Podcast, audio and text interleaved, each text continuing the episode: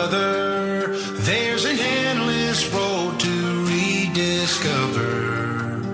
Hey, sister, know the water's sweet, but blood is thicker. Protagonistas los jóvenes. Hoy con los jóvenes de la parroquia de la Concepción de Madrid.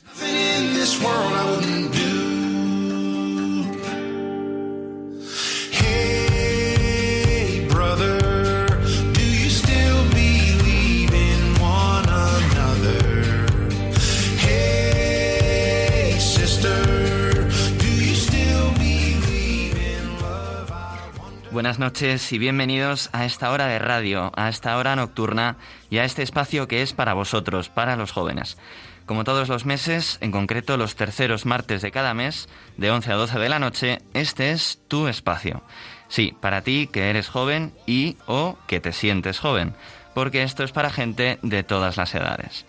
Aquí hablamos, ya lo sabes, de temas que te afectan en tu día a día. Nos hacemos las preguntas que tú te haces y nos ponemos en tu piel, en la piel de un joven del siglo XXI que quiere vivir en cristiano.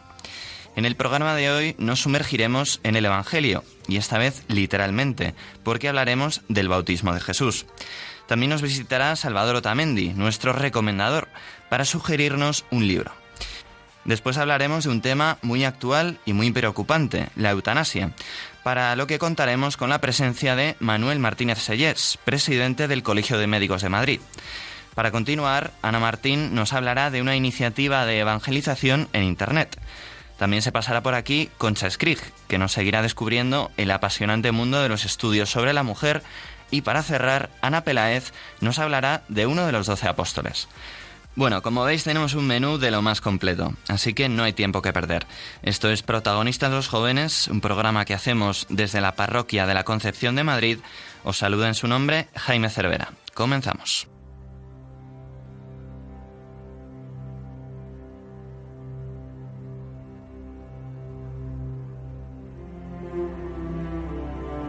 Caminando con el Maestro.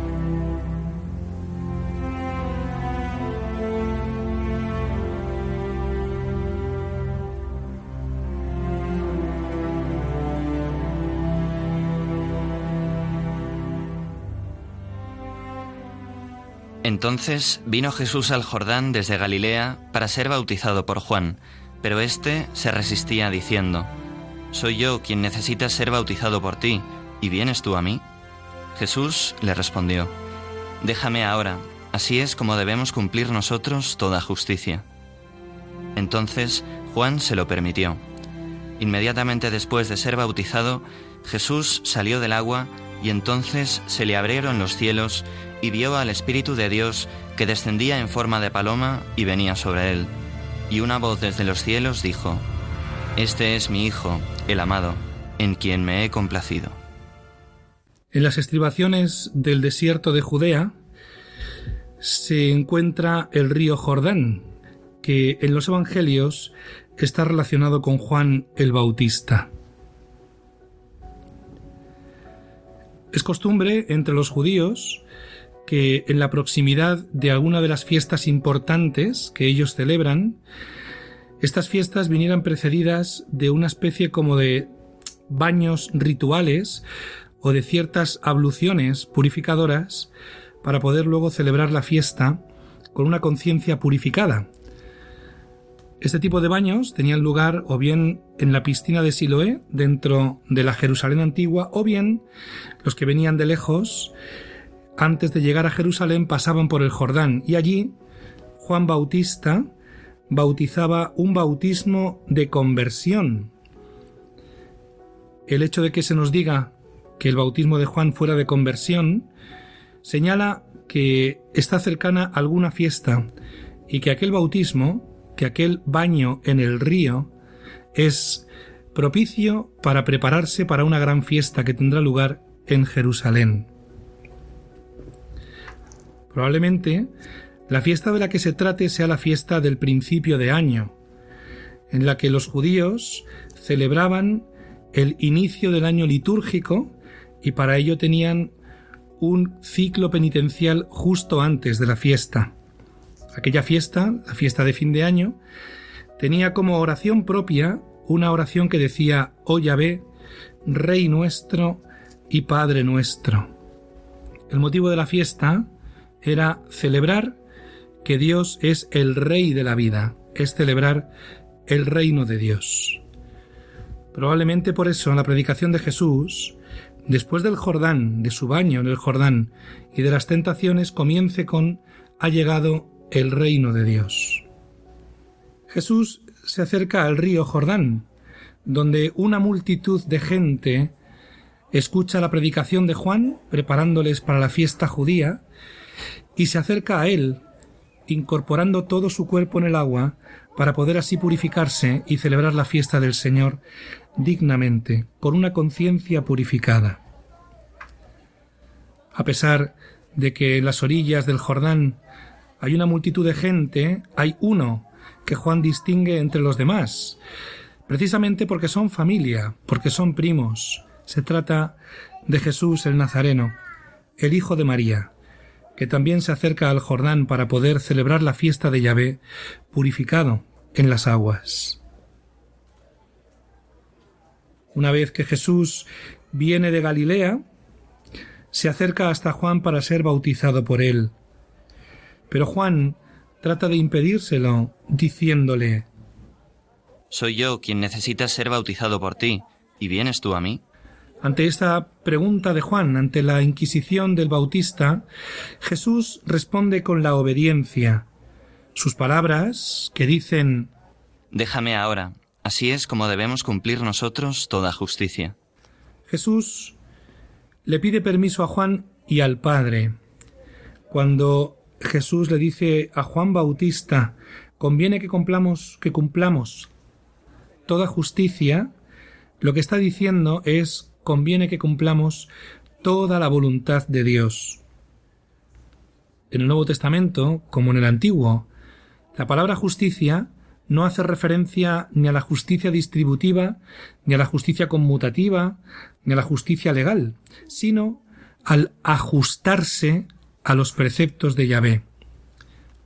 Justo es el que se ajusta a la voluntad de Dios, por lo tanto, cumplir toda justicia es ajustarse a todo lo que Dios quiere. Y es por eso por lo que Juan, al escuchar las palabras de Jesús, accede al bautismo de Jesús.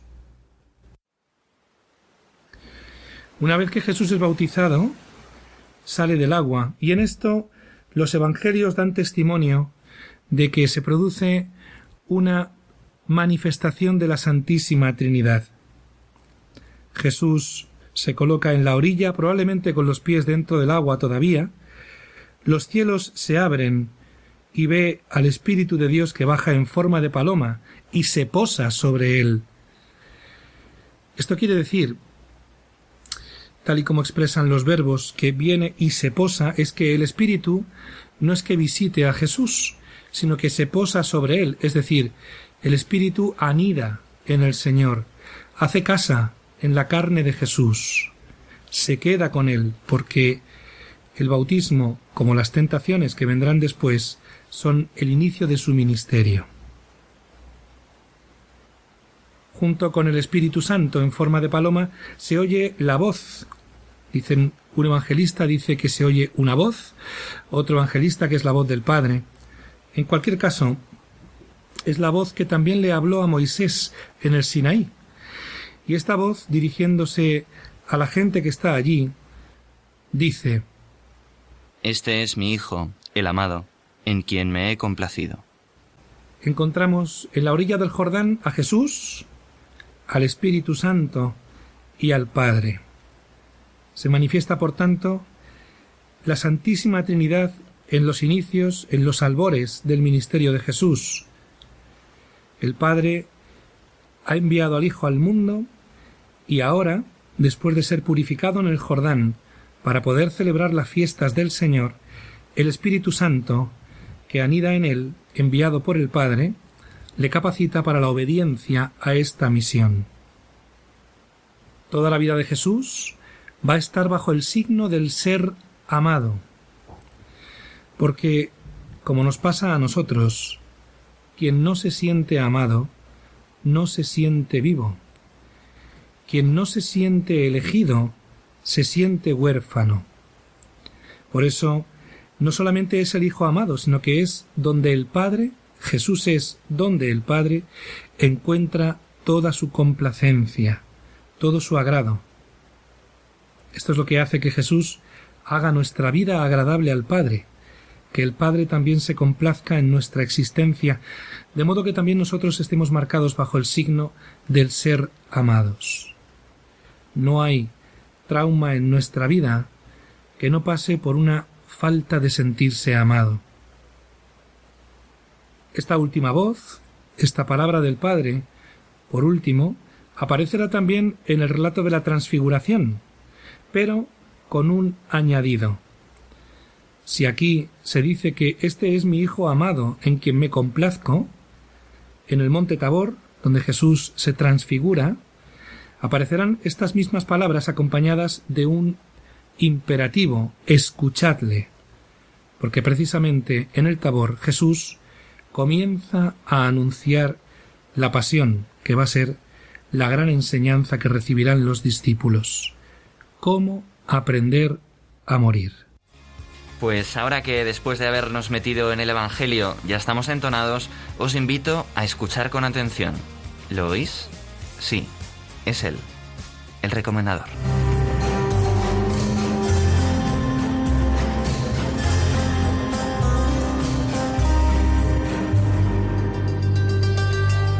El recomendador.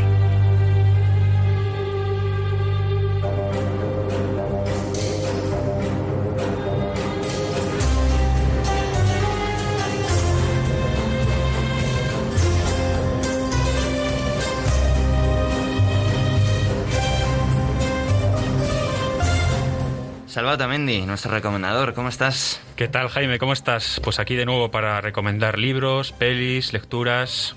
En tu línea. Bueno, Salva, ¿qué nos traes hoy? Bueno, hoy vamos a hablar de un libro. ¿Vale? Además es un libro muy especial porque me lo regaló un buen amigo y, quiero sacarlo, ¿no? Hay que compartir lo bueno. Entonces, voy a dejar eh, que intentes averiguarlo, ¿vale, Jaime? Mm, Estoy hoy compasivo. Vale. Eh, vamos a escuchar un fragmento de una pieza de música, ¿vale? Que tiene algo que ver con, este libro. Joder, y a ver si... ¿Cómo me las lías? Eh?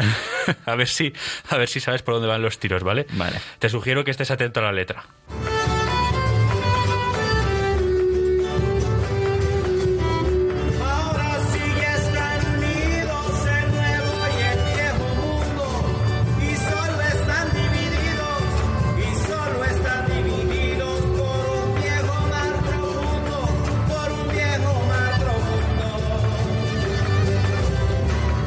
Al principio no sé por qué me estaba sonando a Boccherini, pero claro, luego ha empezado la letra y, se me ha caído todo.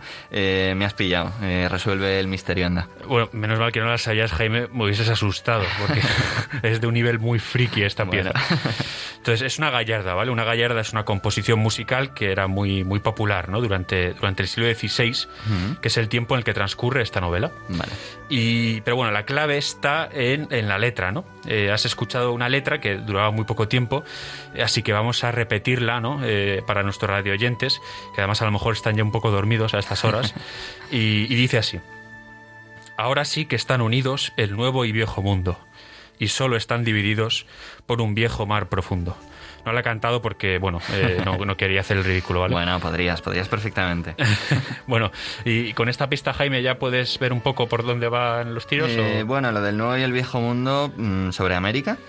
Eso es, Jaime. Muy bien. Un bingo.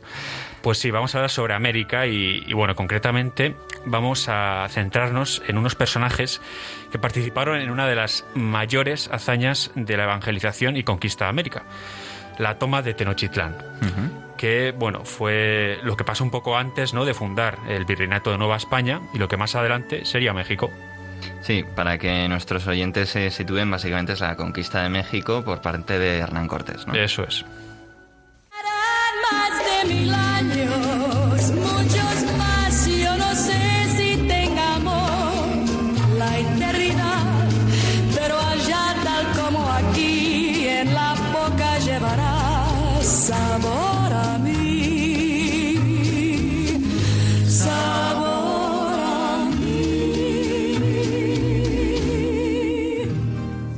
Oye, Salva, que llevamos más de la mitad del espacio y no sabemos aún el título del libro. Nos tienes en ascuas. Joder, macho, es, perdona, ¿eh? Me- tienes toda la razón. Es que ya sabes que soy un poco despistado y me emociono. y Bueno, vamos a recomendar El corazón de piedra verde del diplomático y escritor Salvador de Madariaga, un tocayo. He de decirte, Jaime, que estamos ante una novela apoteósica, con todas las letras. Creo, sinceramente, que es su mejor definición. Sin duda es una de las mejores novelas históricas escritas en español sobre la conquista de México por su rigurosidad, por cómo atrapa al lector desde el primer episodio, por cómo eh, recrea de bien el, el ambiente, el espíritu de la época, ¿no? Eh, te sumerges en sus páginas y encuentras epopeya, romance, nobleza de espíritu, caballerosidad, honor, traición, trascendencia, amistad, guerra, aventura. O sea, tenemos todo en esta novela. Es una novela total. Sí, tenemos hasta discernimiento vocacional, macho. no- O sea, no- nos estás poniendo los dientes largos, ¿eh? Sí, sí, es que El corazón de piedra verde es, está repleto de escenas y momentos asombrosos. Eh, la novela, bueno, para hacer una breve sinopsis, eh, cuenta las andanzas de Xuchitl, que es una princesa de la alta alcurnia del ver, imperio... ¿pu- ¿Puedes repetir eso? No, no voy a hacerlo. Xuchitl es una princesa de la alta alcurnia del Imperio Azteca y, y Alonso Manrique, ¿no? que es, eh, es un joven castellano, heredero de, bueno, pues de una de las familias nobles eh, con más renombre de, de la España de comienzos del, del siglo XVI. Y bueno, en un momento de, la- de esta historia, ambos eh, verán sus caminos entrecruzados y se conocerán, y ya no digo más porque no quiero soltar ningún Vale. destripe. Estupendo. Oye, eh, caray, Salva, y tal y como lo cuentas, bueno, dan ganas de empezar a leerlo esta misma noche, después del programa, ¿eh? Pues no esperaba menos, Jaime, porque ya te digo, eh, es que este libro deberías ponerlo en el siguiente de tu lista de pendientes. Vale. Es, es una pasada, es una novela que de hecho tiene tantos de esos momentos que te dejan petrificado durante la lectura, ¿no? Que, que casi me ha sido misión imposible eh, decantarme por uno de esos momentos para, para abrir apetito, ¿no? De nuestros radioyentes. Eh, pues es que ocurren muchas cosas, una falsa acusación contra el protagonista, eh, una escena eh, terrible como el sacrificio de bebés al dios de la lluvia en Tenochtitlán, eh, una estancia en Toledo de lo más eh, curiosa, el primer encuentro entre Cortés y Moctezuma, ¿no? El encuentro de dos mundos, ¿no? Y bueno, al final he decidido eh, escoger un momento muy muy concreto que tiene lugar en la capital azteca, en Tenochtitlán, y que bueno transcurre cuando Alonso Manrique, ¿no? Este protagonista del que hemos hablado antes, eh, está teniendo un sueño y es un sueño en el que una máscara azteca y una imagen de la Virgen María con el niño están manteniendo un diálogo.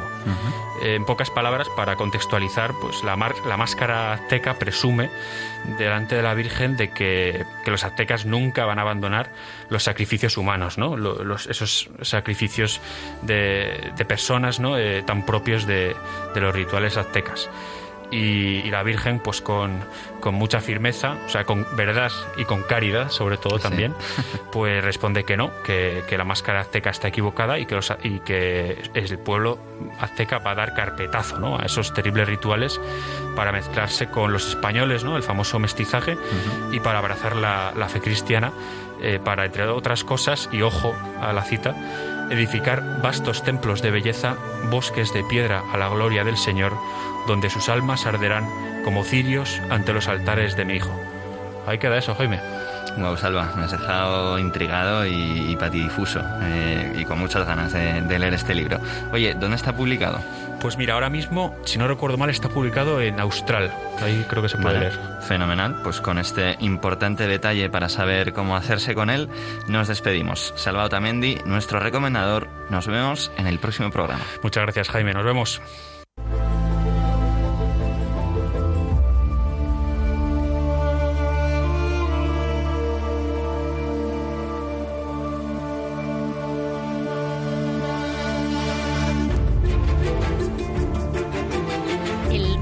Dedo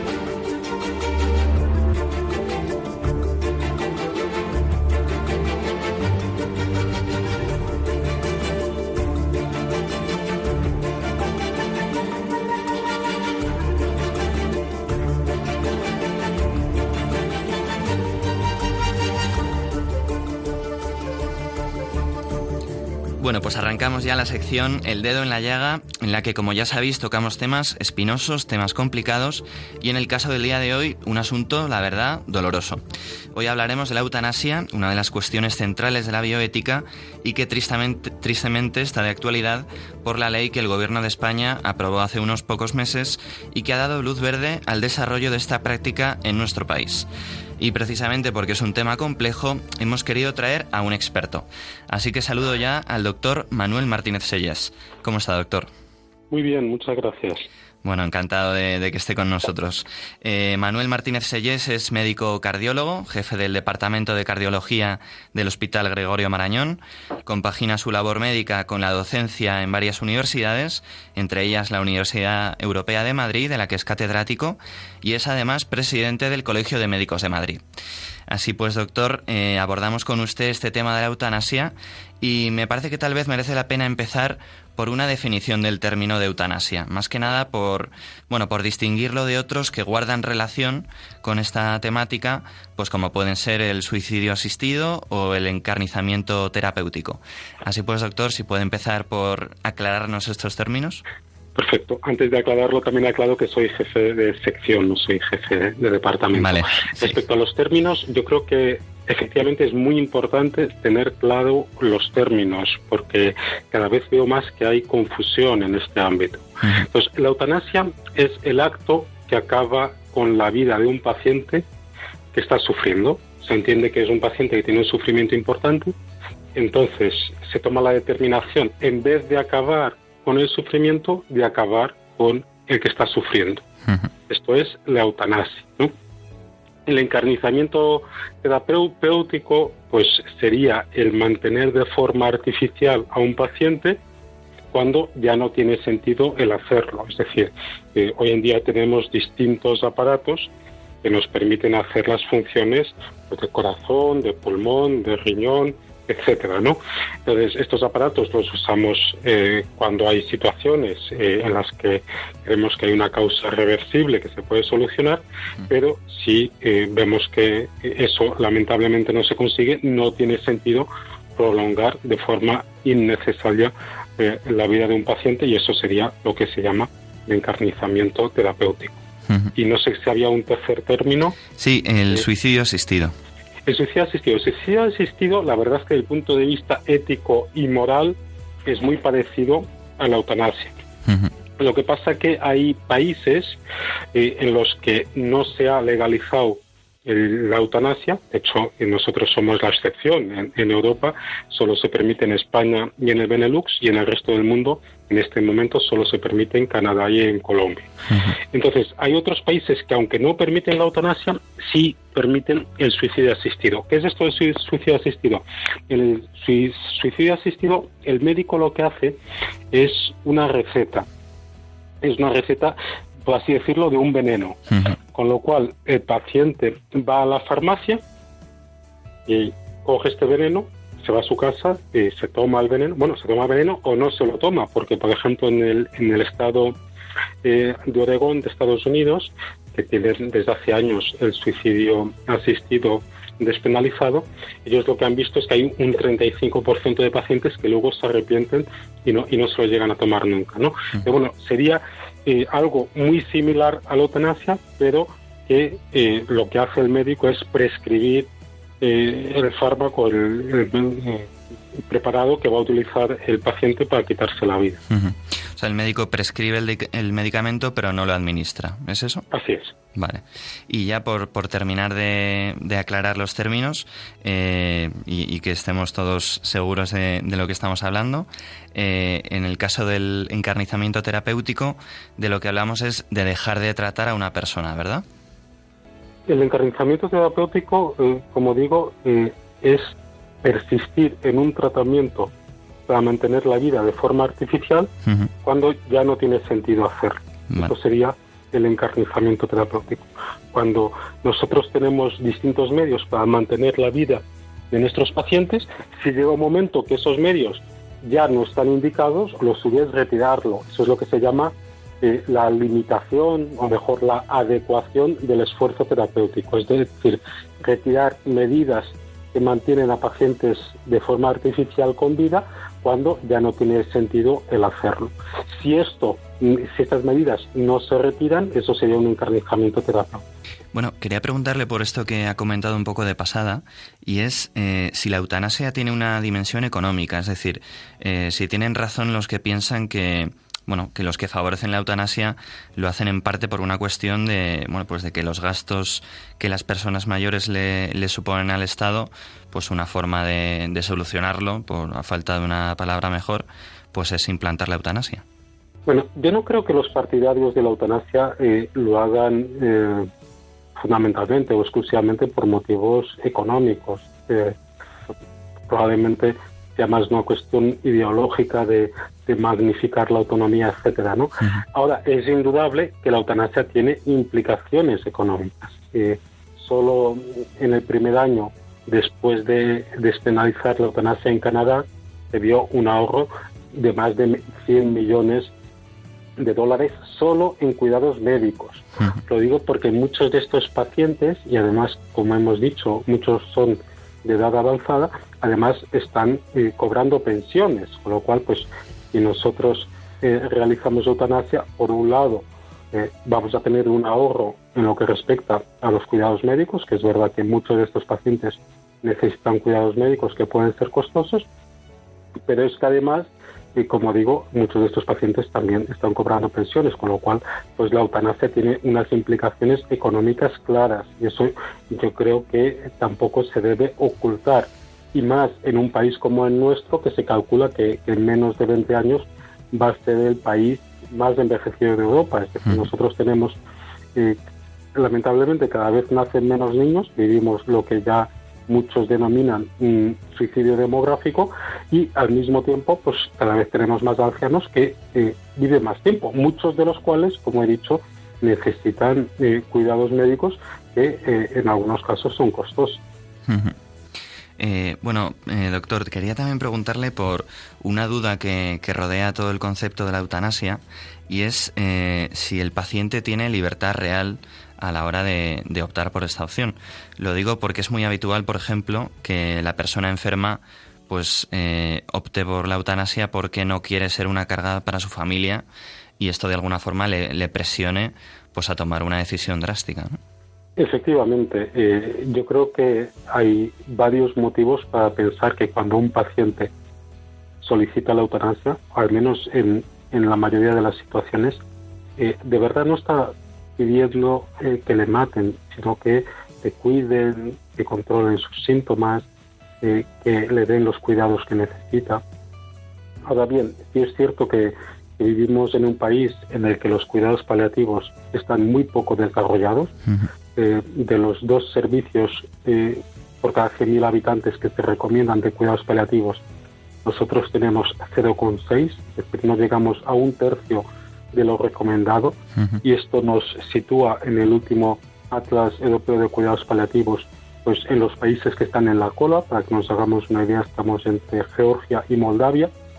Joder. Y esto significa que hay muchos pacientes que están sufriendo porque no reciben los cuidados paliativos adecuados. Que la única alternativa que se les dé a estos pacientes sea la eutanasia, me parece que es algo peligroso. Y entre otras cosas, por lo que hemos comentado, muchos de estos pacientes pueden tener la sensación que son carga para sus familias, y de hecho es muchos lo son, entre otras cosas, porque eh, las familias y los pacientes no reciben los cuidados y el apoyo que necesitan, y esto, pues, de cierta forma puede llevar al paciente pues a solicitar la eutanasia para dejar, dejar de ser una carga para su familia.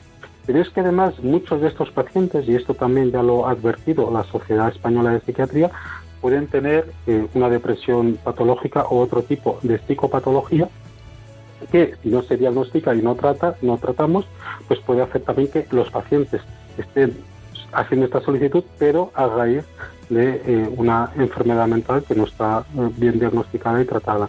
Y por lo tanto, efectivamente, eh, habría que cuestionar hasta qué punto eh, un paciente es autónomo cuando hace esta solicitud. Eh, bueno, mm, también otra cuestión es que a la hora de presentar el argumento, eh, sobre todo a la hora de legalizar la eutanasia, ¿no? Eh, ¿no le parece que se echa muchas veces mano de, de casos un poco extremos? Eh, pues eso, ¿no? De podemos pensar en Ramón San Pedro o en algún otro caso famoso, eh, que son casos muy, muy dramáticos, muy donde la parte emocional está muy presente eh, y le parece que se echa mano de esos casos eh, que en el fondo pueden llegar a ser excepciones, que, por, supuesto, por supuesto son reales y, y, son muy duros, ¿no? Pero le parece que se echa mano de esos casos mm, especialmente complicados para abrir la eutanasia ah, de una manera generalizada. Bueno, eh, yo creo que es muy evidente, ¿no? Que ha, habido una intención muy clara de eh, el intentar modificar la visión que tiene la sociedad de la eutanasia de forma a conseguir que la visión sea favorable. ¿no? Esto no es algo nuevo, no, no. Ya en la Alemania nazi, Goebbels encargó una película que se llama Yo acuso, eh, que se hizo en, 1940 y un poco precisamente con la intención de cambiar también la visión que tenía eh, la sociedad alemana sobre la eutanasia. Y por lo tanto es cierto que, muchas veces presentando estos casos tan extremos y también pues de forma eh, como muy emotiva pues eh, lógicamente se intenta el cambiar yo creo que una visión de rechazo que es natural pues el matar a una persona y además una persona enferma yo creo que a cualquiera le, causa rechazo pero bueno se intenta cambiar esta visión muchas veces presentando estas situaciones tan dramáticas y ya para cerrar, doctor, em, ¿cómo afecta la eutanasia, eh, o en concreto la legalización de la eutanasia, a la relación médico-paciente?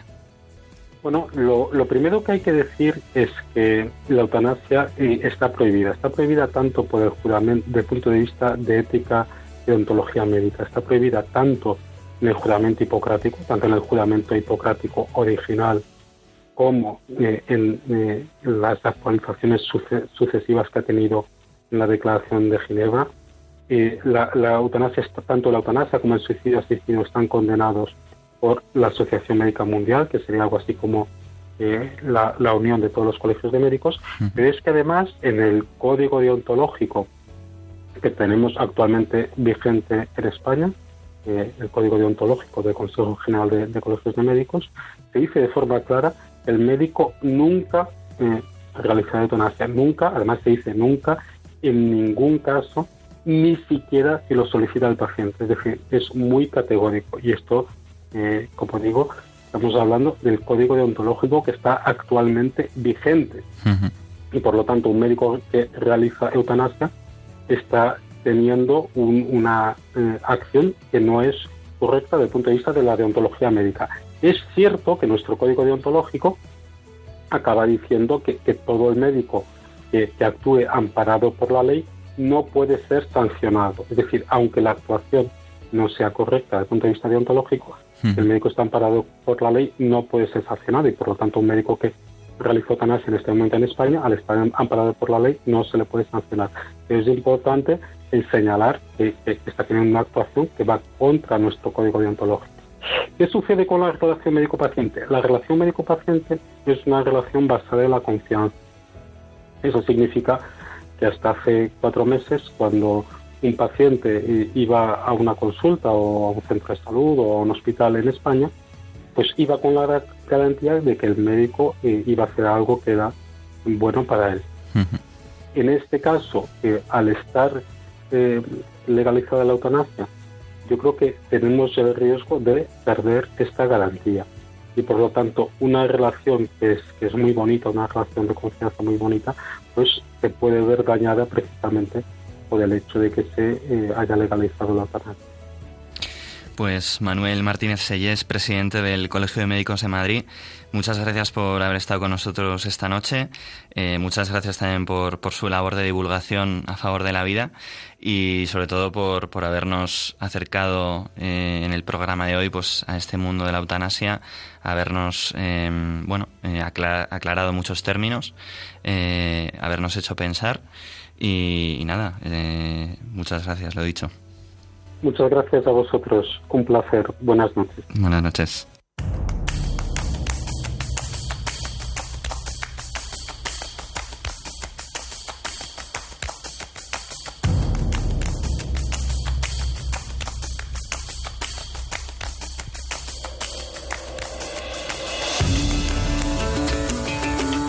redes del siglo XXI.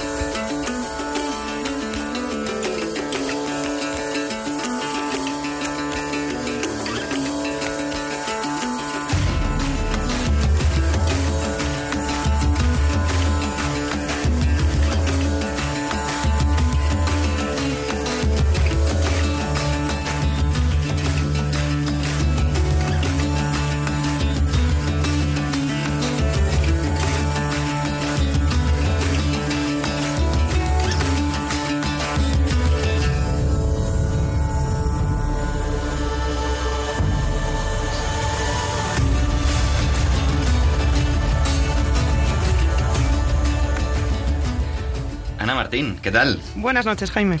A ver, cuéntanos qué red del siglo XXI nos vas a descubrir hoy. Pues hoy os traigo una que me enseñó un amigo hace un par de años y la verdad es que desde entonces la uso prácticamente a diario. Así que estoy segura de que esta red va a pescar a más de uno. O sea, que promete, ¿no? Ya te digo. Bueno, seguro que tú la conoces. Se llama Catolia. Ah, pues sí, sí que la conozco. Oye, pero para los oyentes, cuéntanos un poco más de qué va la cosa. Eh, verás, Jaime, se trata de una plataforma digital que nació aquí en España en 2017 a partir de una iniciativa que se llama AMAEL, eh, escrito con H. Un grupo católico que tiene como- por objetivo poner al servicio de la Iglesia los medios digitales. Con este planteamiento surge la herramienta Catolia como un lugar de encuentro para católicos. Vale. Podríamos decir que tiene dos soportes principales, la página web y la aplicación móvil. Luego tienen además presencia en otras redes sociales como Instagram y Facebook, pero el buque insignia de esta iniciativa es la app. Sin duda. Además, hoy, hoy en día las aplicaciones se han convertido en, en un instrumento fundamental para casi cualquier actividad cotidiana, desde consultar tu cuenta bancaria hasta pedir comida a domicilio, vamos. Totalmente. La de Catolia es verdad que no te lleva la comida a casa, pero te da otro tipo de sustento para alimentar la fe. Que tampoco es poco importante. que, que no es poco. Eh, por un lado, cumple con esta función de espacio de intercambio, que han llamado muy acertadamente Ágora, y es el ámbito virtual en el que participan los miembros de un grupo para compartir información y opiniones. Vale, o sea, esto entiendo que pueden ser pues, parroquias, congregaciones, asociaciones, lo que sea, ¿no? Efectivamente, instituciones de este estilo. Vale. Y por otro lado, encontramos un gran repertorio de contenidos de apoyo a la espiritualidad que es muy útil. Vale, siguiendo con esto último que has dicho sobre su utilidad, ¿podrías explicarnos pues, casos concretos en los que se puede usar esta plataforma? Claro, eh, tiene muchas secciones, a cual más práctica, pero por no enrollarme me voy a centrar en destacar solo algunas de las más funcionales. Una es el buscador de misas, desde el cual se puede filtrar por localización, por hora, por nombre. Eh, vamos, muy parecido al misas.org que todos conocemos bien, pero en este caso ya lo tenemos integrado dentro de la misma plataforma. Sí, o sea que es muy, muy cómodo realmente. Sí, yo creo que incluso aunque seas un feligres asiduo en una determinada parroquia, siempre viene bien tenerlo a mano. Pues sí. Por otro lado, hay una sección muy interesante que se llama Para hoy, que es actualizada día a día recogiendo material de apoyo para la oración en diferentes secciones. Aquí encontramos la misa de hoy, que es un misal muy manejable, por ejemplo, si estás de viaje en un país donde no hablas el idioma y no quieres dejar de seguir la Eucaristía. Pues también muy, muy práctico. Está también el Evangelio del Día, con un comentario de las lecturas que puedes leer en cualquier momento, incluso en el autobús o mientras esperas en el dentista. Quiero decir que llevándolo en el móvil no hay excusa que valga para no dedicarle unos minutos a leer la palabra de Dios. Pues sí. Además, hay hasta un examen de conciencia en versión audio. Y otro recurso sería el de 10 minutos con Jesús, que es un apartado que ofrece cada día un breve audio de meditación sobre algún capítulo de la vida de Jesús, eh, a lo mejor una anécdota de la vida de un santo o simplemente cuestiones de la vida cotidiana relacionadas con la fe y su práctica. Pero si te parece, Jaime, de esta iniciativa ya hablaremos porque da para hacer un programa aparte. Vale, estupendo. Y por último, cabe destacar igualmente la sección del devocionario que recopila todas las oraciones católicas o la sección de las fuentes, donde puedes encontrar directamente el catecismo, el santoral, la Biblia en sus diferentes ediciones y otros recursos por el estilo, que no está de más llevarlos encima. No, muy interesante. Oye, Ana, y además de todo esto que nos has contado, que no es poco, ¿qué tiene de especial esta app? O, o sea, ¿por qué nos la recomendarías? Pues mira, Jaime, va a parecer que me pagan por darle publicidad, pero es que realmente tiene un montón de cualidades por las que merece la pena. Eh, lo primero, porque cumple con las características de este concepto tan de moda hoy en día que es el One Stop Shop, eh, donde tienes todo lo que necesitas a primer golpe de vista. Es súper cómodo. Como ya hemos dicho, en la misma aplicación tienes un catálogo de materiales de apoyo para la vida espiritual muy amplio y muy práctico dentro de este mismo portal. Vale. Y no menos importante es el hecho de que sea una aplicación gratuita y sin publicidad. Y para ser así va como un tiro. No se bloquea y funciona de manera muy ágil. Eh, A ver, Jaime, ¿no te ha pasado alguna vez que te descargas una aplicación de lo que sea y te la acabas desinstalando porque te bloquea el móvil Sí, o sí, porque sí. va a pedales, no? Total, total. Bueno, pues eso nos ha pasado a todos, pero al menos de mi experiencia con Catolia no pasa. Vale. Pues muchas gracias, Ana Martín, por traernos un programa más, una herramienta para ayudarnos a formarnos y a rezar. Nos vemos el mes que viene. Gracias a ti, Jaime. Para cerrar la sección, me gustaría dejaros una frase que dijo el Papa Francisco en la Jornada de las Comunicaciones Sociales y que dice así, no tengan miedo de hacerse ciudadanos del mundo digital.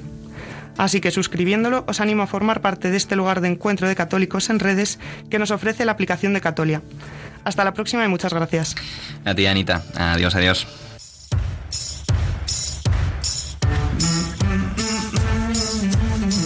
En femenino.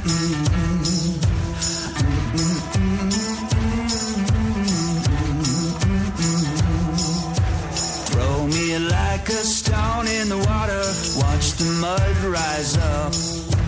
Dress me like a lamb for the slaughter, pour me in your cup. Should've known we'd bring trouble, trouble gonna find you here. Trouble. Pues seguimos adelante y lo hacemos recordando esas palabras de Goethe. El eterno femenino nos atrae hacia lo alto. Bueno, pues en una perspectiva seguramente algo menos romántica, pero más pegada al terreno, eso viene a hacer Concha Skrig. ¿Cómo estás, Concha? Muy bien, aquí estamos para seguir sumergiéndonos en la historia de las mujeres. Bueno, pero hoy no nos vas a hablar aún de su historia, ¿no? ¿Qué nos traes? Efectivamente, Jaime. Hoy vamos a hablar de antropología, porque conocer antropológicamente al ser humano nos permite valorar la huella que deja con sus acciones. Por eso, para valorar la aportación de las mujeres a lo largo de la historia, hemos de tenerla muy clara. Esto ya lo señaló Mary Bird, historiadora de la que hablamos el último día. Os recomiendo leerla. Bien, bien, la leeremos. Entonces, ¿qué tenemos que saber concretamente? Pues que la mujer, como ser humano que es, comparte una serie de atributos con el varón. Estas notas de la persona son intimidad, pues tengo un mundo interior abierto para mí y oculto para los demás, que se manifiesta en que me pregunto continuamente el porqué de las cosas en mí mismo. También la persona pues se caracteriza por manifestar esa intimidad, sacamos nuestra intimidad pues expresando nuestra opinión, llevando tal o cual prenda de ropa, etcétera. También tenemos capacidad de donación. Tenemos, damos y recibimos. De hecho, tenemos frustración cuando damos un regalo y alguien no nos lo coge. También el ser humano eh, tiene libertad, pues un dominio para hacer de sí lo mejor. El ser humano siempre ha ansiado de recibir. Mira el ansia de democracia que tenemos. Y por último, la persona también tiene eh, la capacidad de diálogo. La persona sola se frustra por completo, por completo. Si no hablamos, no terminamos de crecer en nuestra intimidad, de hecho. Y claro, toda interpretación de las acciones de varones y mujeres se han de tratar desde estas capacidades y respetarlas, ¿verdad? Así es, Jaime. Todo varón y toda mujer tiene un mundo interior que manifiesta hacia afuera libremente mediante ant- actos de donación y en diálogo con los demás. Así que la narrativa histórica tiene que recoger lo manifestado por los dos, y es increíble. Estas características del ser humano hacen de él una especie excepcional, y como tal han de ser tratados, independientemente de sus acciones y de sus fines, raza, sexo, edad o capacidad. Oye, Concha, ¿y sobre qué cosas manifestamos estas características tan nuestras? La persona manifiesta estas características en sus cuatro dimensiones, biológica, psicológica, sociocultural y espiritual. Justo lo que quiero es ir desgranando estas dimensiones de la mujer en estos programas de radio, pero eso, dejando claro que hay un sustrato común con el varón de base. Vale, ¿y por qué dimensión empezamos? Por la biológica, la más básica, y que presta atención a lo corporal. Aunque he de decir que no pertenezco a la rama biosanitaria, así que lo que os cuento no lo he averiguado yo directamente en un laboratorio, sino que ha sido fruto de lecturas varias. Bueno, este, seguro que estás bien documentada. Eh, oye, ¿y de qué particularidades biológicas nos vienes a hablar? Básicamente de sus tres niveles, el genético, estructural y el hormonal. ¿Vale? ¿Y qué nos puedes decir de la genética, por ejemplo? El nivel genético está representado por los cromosomas sexuales, XX para las mujeres y XY para los varones. Vale, y básicamente estos cromosomas influyen en la configuración estructural y hormonal, ¿verdad? Efectivamente, en los cromosomas XX, XY se encuentra la mayor parte de la información genética que induce el desarrollo diferenciado de la totalidad del organismo, incluyendo el sistema nervioso, pero eh, particularmente la de los órganos sexuales. Estos son diferentes en varón y mujer, pero complementarios, morfológica y funcionalmente. De hecho, la, fisiología básica de cada uno reclama la del otro. Por su parte, las hormonas en la mujer ponen en marcha el ciclo menstrual y mantienen la fisiología del aparato reproductivo. Además, ha habido importantes avances en neurociencia que muestran que la mujer tiene el área del lenguaje en ambos hemisferios del cerebro, lo que hace que tenga mayor fluidez verbal que el varón, Mm, Sí, eso, eso me suena. o que las reacciones emocionales y la memoria comparten hemisferio en las mujeres, haciendo que las mujeres posean mayor memoria emocional que los varones, entre otros descubrimientos. Bueno, y esas características femeninas, digamos, se han tenido en cuenta en la atención médica de la mujer. Pues no siempre. Natalia López Moratalla en su libro cuenta que en el laboratorio durante su doctorado solo se utilizaban ratas machos para la elaboración de, de medicamentos, psicofármacos.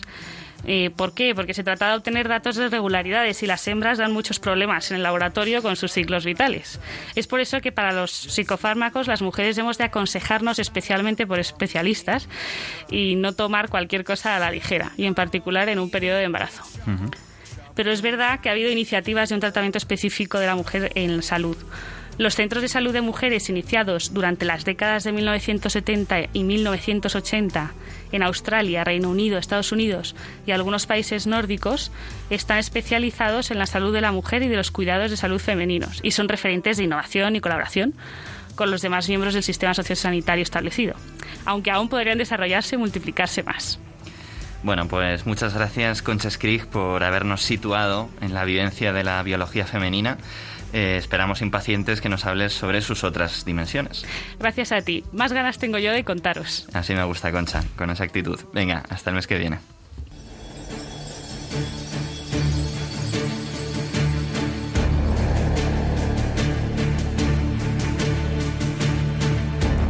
Historia de un apóstol.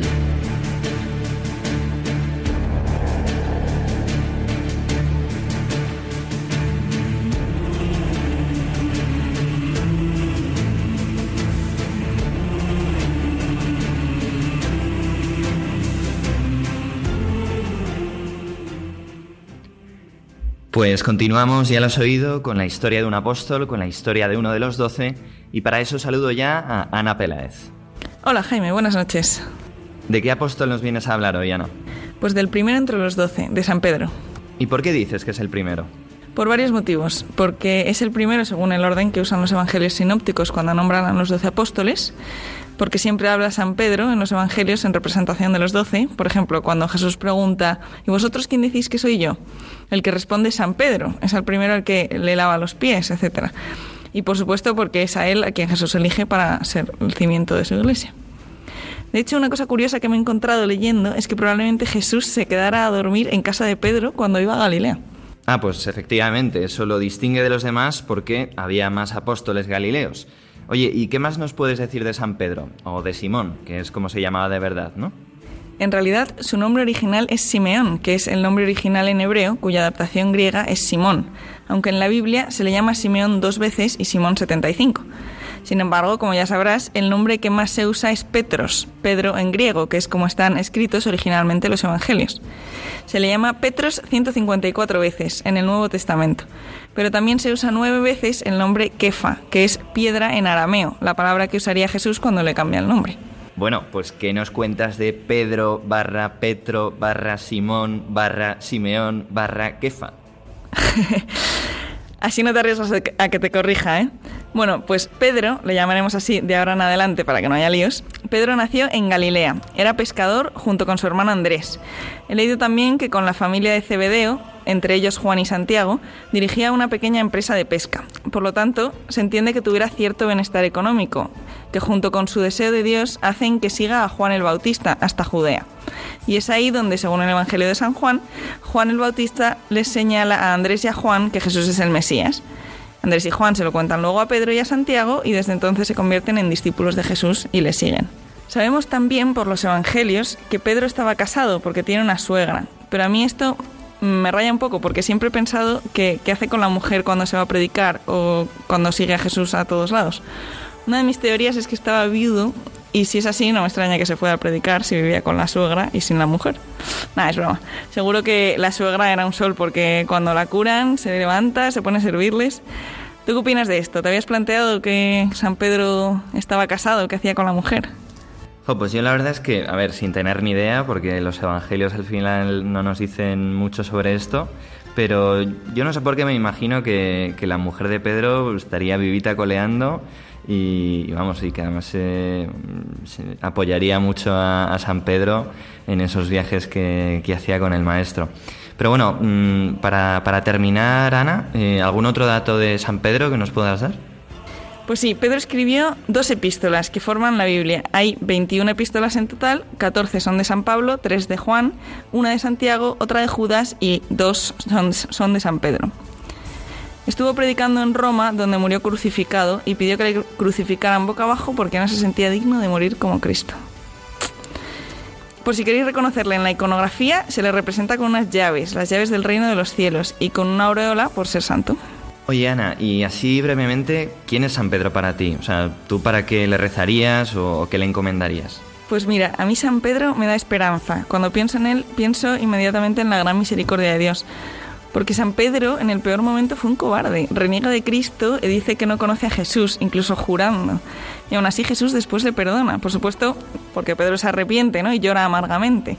Yo me imagino que le pediría perdón entre lágrimas. Pero lo esperanzador es que fue perdonado, que no le quita la misión, que no se la da Juan, que es el que está al pie de la cruz, ni a ningún otro, que es sobre este Pedro pecador sobre el cual la iglesia está fundada. Y a mí esto me da paz, porque me enseña que si me arrepiento de verdad y pido perdón, me confieso, Dios me va a perdonar. Y le rezaría de hecho he empezado a hacerlo, para que me ayude a mí a no ser cobarde. ¿Sabes esas veces que alguien te pregunta qué has hecho este fin de y respondes que has estado con unos amigos de viaje cuando en realidad has estado de ejercicios espirituales? O cuando no te atreves a decir que vienes de misa y el sacerdote se ha enrollado y por eso llegas tarde. O a mí me pasa que llego más tarde al trabajo que mis compañeros y tengo la fama de que me gusta dormir, que también es verdad, pero en realidad llego más tarde porque voy a misa antes de trabajar, pero no lo digo. Pues para todo esto y para que seamos valientes, le rezo a San Pedro. Bueno, Ana, pues muchísimas gracias por acercarnos la figura de Pedro, el primero de los apóstoles. Y nada, ya esperamos impacientes eh, al próximo programa para que nos traigas al siguiente de los doce. Oye, oye, Jaime, ¿no quieres un chiste para terminar? Venga, a ver si este te gusta más que el del otro día. Está Jesús caminando sobre las aguas con sus discípulos sobre el lago Tiberíades y Pedro se queda atrás en la orilla recogiendo las redes. Por fin comienza a caminar hacia Jesús. Ya voy, Señor, ya voy. Y a la mitad se empieza a hundir. Señor, Señor, que me hundo. Pero Pedro, anda por las piedras como los demás. Madre mía, Ana, te voy a, te voy a prohibir esto de los chistes, ¿eh? Anda, venga, no- nos vemos el próximo programa. Oye, y si algún oyente conoce chistes píos, como dice mi hermana, y quiere que los diga en el programa, que los mande a bandeja de entrada. A ver si conseguimos que Jaime se ría de verdad. Pues en este momento, al filo de la medianoche, vamos cerrando este programa de Protagonistas los Jóvenes. Quiero darles las gracias a todos nuestros colaboradores y por supuesto a Pablo Jaén, que está a los mandos en la cabina de edición. Os recuerdo también el mail del programa al que podéis escribir con cualquier duda o aportación. Es protagonistasLosJóvenes 2 arroba radiomaria.es. Repito, protagonistasLosJóvenes 2 arroba radiomaria.es. Y además no te olvides de que puedes volver a escuchar este programa o cualquiera de los programas anteriores en formato podcast en la web de Radio María, radiomaria.es. Bien, pues os ha hablado Jaime Cervera en nombre de los jóvenes de la Parroquia de la Concepción de Madrid. Esto ha sido tu programa, aquel en el que tú eres el protagonista. Nos vemos el tercer martes del mes que viene. Gracias a Radio María por acogernos, gracias a ti por escucharnos. Adiós. Hey, brother, there's endless road to rediscover. Hey, sister, Protagonistas los jóvenes. Hoy con los jóvenes de la parroquia de la Concepción de Madrid.